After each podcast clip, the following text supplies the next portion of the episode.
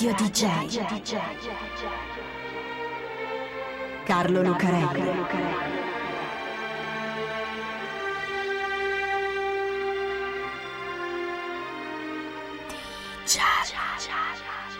Carlo Lucarelli presenta Di Giallo, il radiodramma di Radio D J. Salve a tutti, siete su Radio D J, questo è Di Giallo e io sono Carlo Lucarelli qui assieme a Fabio B a raccontarvi ancora qualche strana storia tratta dalla metà oscura del mondo della musica. Strane storie che quando appartengono ad un genere particolare diventano violente e drammatiche come film noir, o meglio film di gangster. Perché è da lì, dal mondo dei gangster, che vengono molti protagonisti del rap e dell'hip hop, ed è con quel mondo che spesso si incrociano, o meglio si scontrano. Tupac, Notorious B I G, fifty Cent o Jam Master Jay, la loro storia l'abbiamo già raccontata, ma ce ne sono altri che si sono trovati in mezzo al fuoco incrociato delle pistole, rapper forse meno famosi ma altrettanto interessanti. Queste sono le storie drammatiche di alcuni rapper finiti molto male. Giamaica non è soltanto il nome di un'isola nelle Antille, famosa per le sue spiagge e per aver dato al mondo la musica reggae. Giamaica, o meglio South Jamaica, è anche il nome di un sobborgo del quartiere dei Queens a New York, Southside, lo chiama chi ci abita, che sono per lo più neri, immigrati dall'Asia come indiani e pakistani, oppure haitiani e di recente anche parecchi latinoamericani. Si chiama così perché sta a sud di Jamaica Street, e fino a poco tempo fa era un po' un ghetto, con parecchie project house, che sarebbero le case popolari, che negli Stati Uniti sono un po' diverse dalle nostre. Casermoni fatiscenti, con gli impianti e le luci rotte, abitate da famiglie disastrate e di solito regno di spacciatori. Ce ne sono anche da noi, certo, ma di solito non sono così. Bene, anche in Giamaica, quella di New York, si fa musica.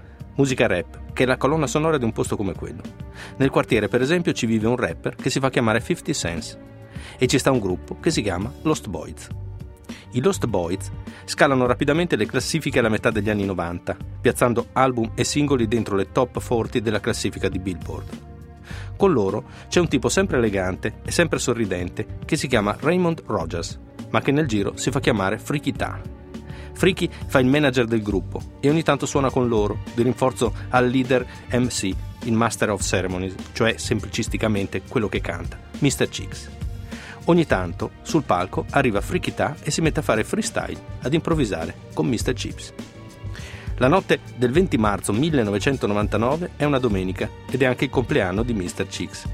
I Lost Boys e tutti i loro amici hanno fatto festa allo Sheraton Hotel, nei Queens.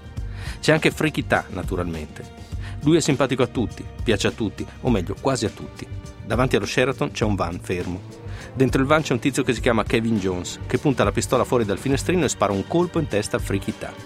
Poi l'altro tizio che sta al volante, Ryan Fletcher, schiaccia l'acceleratore e porta via tutti e due dalla scena del delitto.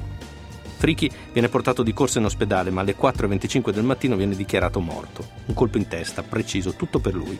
Una vera e propria esecuzione. Freaky era entrato in un feudo tra i gruppi rap, una vera e propria faida, come quelle che da noi oppongono famiglie violente e gruppi mafiosi. C'è stata una rapina ai danni di un membro dei Lost Boys, c'è stata una rappresaglia tra fan, alcuni dei quali fanno anche altre cose, oltre ad ascoltare musica, tipo spacciare droga, e un tizio sospettato della rapina è stato ammazzato. Quel tizio era il fratellastro di Kevin Jones, che si prende quindici anni dopo aver confessato. E così, a ventisette anni, in una strada di South Jamaica, finisce la storia di Freaky Tah. A New York, all'incrocio tra la quarantacinquesima West e la centotrentanovesima, c'è Harlem. Harlem è Harlem, una volta il simbolo stesso di tutti i ghetti neri delle metropoli americane, e adesso non più, anzi. Allora, alla fine degli anni novanta, comincia a non esserlo più un ghetto, ma resta comunque una delle zone che più hanno prodotto musica nel mondo, a partire dai primi anni del jazz. A New York, all'incrocio tra la quarantacinquesima West e la centotrentanovesima, c'è un uomo che si chiama Lamont Coleman. Non è così che lo conoscono i suoi amici. Quelli di una volta, di quando era ragazzino, lo conoscono come Little L, perché è basso e magrolino. Quelli di adesso, che è diventato uno dei protagonisti emergenti dell'hip hop di New York, lo conoscono come Big L. Big L pubblica per la Columbia Records e nei suoi album ha collaborazioni importanti come Tupac, Jay-Z, Fat Joe. Big L suona con i D I T C, Digging in the Crates, scavando nei crateri, un gruppo che fa base in un altro quartiere simbolo di New York, come il Bronx. Big L va forte, il suo ultimo album è già disco d'oro, vale a dire più di cinquecentomila copie. Quel quindici febbraio del millenovecentonovantanove, all'incrocio tra la quarantacinquesima West e la centotrentanovesima, è sera e fa un freddo cane, come sempre fa a New York di sera in quella stagione. Big L sta tornando a casa. Abita appena ad un isolato di distanza dall'incrocio e a piedi, da solo. All'improvviso, dall'altra parte della strada arriva una raffica di colpi di pistola. Big L è piccolino, ma chi spara sa tirare perché se ne becca sette nel petto e nella testa. Ma perché l'hanno ammazzato? Big L fa le sue cose, non litiga con nessuno, ma non importa. È l'ambiente in cui è cresciuto, in cui vive, che se lo è mangiato, anche se era un musicista, anche se era un rapper. Big L ha un fratello più grande che si chiama Leroy e che si fa chiamare Big Lee. Anche Big Lee fa rap, ma soprattutto spaccia, e infatti in quei giorni è in galera. Big Lee deve un sacco di soldi ad un brutto tipo che si chiama Gerald Woodley. Secondo la polizia, Gerald, non potendo arrivare a Big Lee, si ferma a Big L e lo ammazza per una vendetta trasversale. La verità non si saprà mai, perché la polizia archivia il caso come irrisolto, e Big Lee viene ammazzato anche lui, a pochi passi da quell'incrocio, mentre stava cercando di scoprire chi gli aveva ucciso il fratello. E così, a ventiquattro anni, in un incrocio di Harlem, finisce anche la storia di Big L. Radio D J, la notte si dice D J.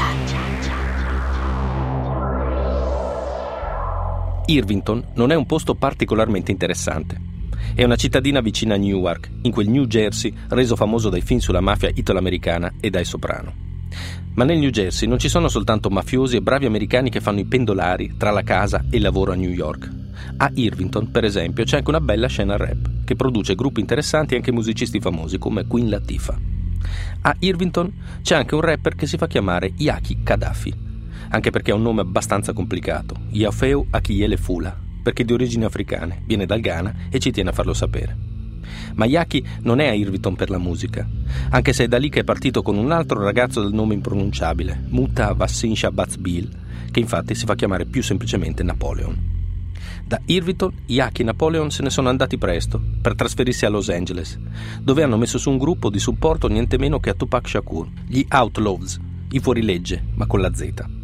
È proprio per Tupac che Yaki è tornato nel New Jersey, perché poco tempo prima, nel settembre del millenovecentonovantasei, Tupac è stato ucciso.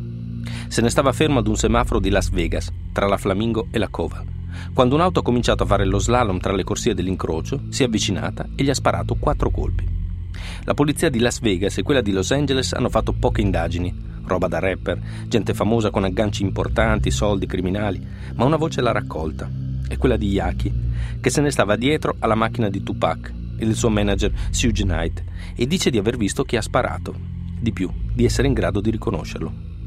Yaki non è uno che parla volentieri con la polizia, non solo, è uno che ha fatto la strada e sa quando è ora di cambiare aria. Così se ne va da Los Angeles e torna nel New Jersey. A Irvington vive nascosto a casa della sua ragazza, ma evidentemente non basta. Un paio di mesi dopo la morte di Tupac suonano alla sua porta, lui apre, fa entrare chi ha suonato, si volta e si prende un colpo di pistola dritto nella nuca. Chi è stato? Gli assassini di Tupac? Uno sgarbo tra gangster? Il cugino di Yaki, come dice Napoleon, a cui è partito un colpo per sbaglio? Non si sa. Così, in un anonimo appartamento di Irvington, New Jersey, a ventinove anni, finisce la storia di Yaki Gaddafi. La Eight Miles Road è una strada famosa nel mondo della musica. È una lunga strada di Detroit che divide due quartieri, uno abitato dai bianchi e uno abitato dai neri, ed è diventata famosa oltre i confini di Detroit per aver dato il titolo e l'ambientazione a quello che è praticamente il primo film di Eminem, ottanta Miles, appunto.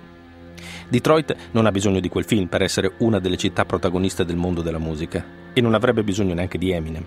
A Detroit sono nati generi musicali, case discografiche e grandi musicisti, come quelli della Motown Records, da Marvin Gaye a Stevie Wonder a Sam Cooke, solo per citarne qualcuno. A Detroit, città operaia, città di ghetti di immigrazione e città di minoranze, c'è il rap naturalmente. C'è Eminem, il più grande rapper bianco e per alcuni il più grande in assoluto, e ci sono musicisti che gli girano attorno. Tra questi ce n'è uno che si chiama Deshaun Dupree Holton e che si fa chiamare Proof. Proof è di origini haitiane e ha la fortuna di essere uno dei migliori amici di Eminem, che prima se lo porta dietro in tournée assieme a Snoop Dogg e doctor Dre e poi lo produce. Proof si è messo assieme ad altri rapper di Detroit in un gruppo che si chiama Dirty Dozen, sporca dozzina, o D dodici, e con quelli fa dischi, oppure segue Eminem in tournée o in sala di registrazione. Gli piace questa cosa dello sporco a Proof, questa cosa del duro. Si fa chiamare anche Dirty Harry, che è il nome con cui negli Stati Uniti è conosciuto quello che noi chiamiamo l'ispettore Callaghan. Un duro. E come l'ispettore Callaghan, Proof non va mai in giro senza pistola. Perché è un musicista, sta avendo successo, è un amico di Eminem, ma è sempre un po' ghetto Proof. Come del resto anche Eminem, che fa le sue sciocchezze da duro e una pistola ogni tanto se la porta dietro anche lui. Bene, la sciocchezza più grossa Proof la fa l'undici aprile del duemilasei ed è anche l'ultima che fa. Quella notte è in un club di Detroit che sta dalle parti della otto Miles. Il C C C Club ha una sala da biliardo e Proof ci va per fare una partita. Palla in buca, birra, forse qualcos'altro. Proof si mette a litigare con un tizio, Kit Bender si chiama. Proof fa il duro, ma Kit è un veterano dell'esercito, di cose dure ne ha già viste tante e non si lascia intimidire. Si prendono a cazzotti e Proof stende Kit, ma ormai è così lanciato che non si ferma. Nella tasca del giubbotto ha una pistola, quella che si porta sempre dietro. La tira fuori e la punta su Kit. A quel punto arriva il buttafuori, che è il cugino di Kit e si chiama Mario. Anche Mario ha una pistola, la tira fuori, spara un colpo in aria, ma Proof non si ferma, preme il grilletto e spara in testa a Kit. Allora Mario abbassa la pistola e spara quattro colpi in testa a Proof. Kit muore in ospedale una settimana dopo. Proof muore praticamente sul colpo. Era già morto poco prima, per finta, in un video di Eminem, Like a Toy Soldiers, come soldati giocattolo, dedicato proprio agli scontri tra rapper dove Proof veniva ucciso. Ecco, così, in un locale di Detroit, ad un passo dalla otto Miles, a trenta anni, finisce la storia di Proof. Il fatto è che diventare ricco e famoso non basta a sfuggire a certi ambienti quando questi ti seguono passo dopo passo. Nel carattere, perché essere ricchi quando si è gangster non è che fa cambiare abitudini e atteggiamenti. E anche nella vita, perché a volte la strada ti segue in macchina, in casa, nella sala di registrazione o ai concerti. Sono i produttori spacciatori, le guardie del corpo che vengono dalle gang dei Blood e i Crips, i vecchi amici dei tempi del ghetto che restano tali e girano con la pistola a fare botte con chiunque. Non è che sia sempre così, per carità, e non succede solo nella musica rap e hip hop.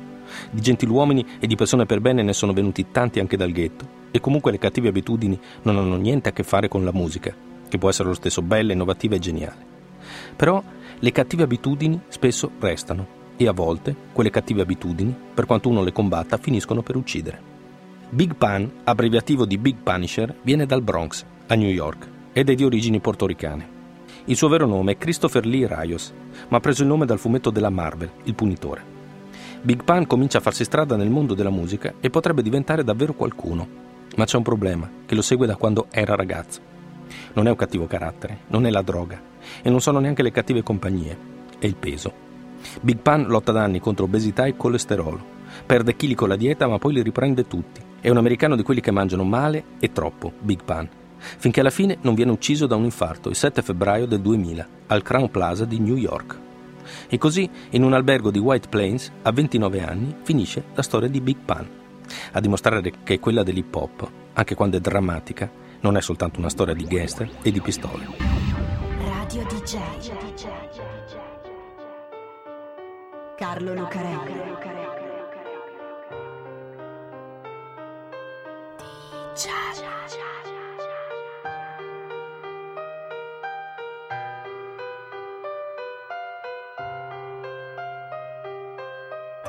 J D J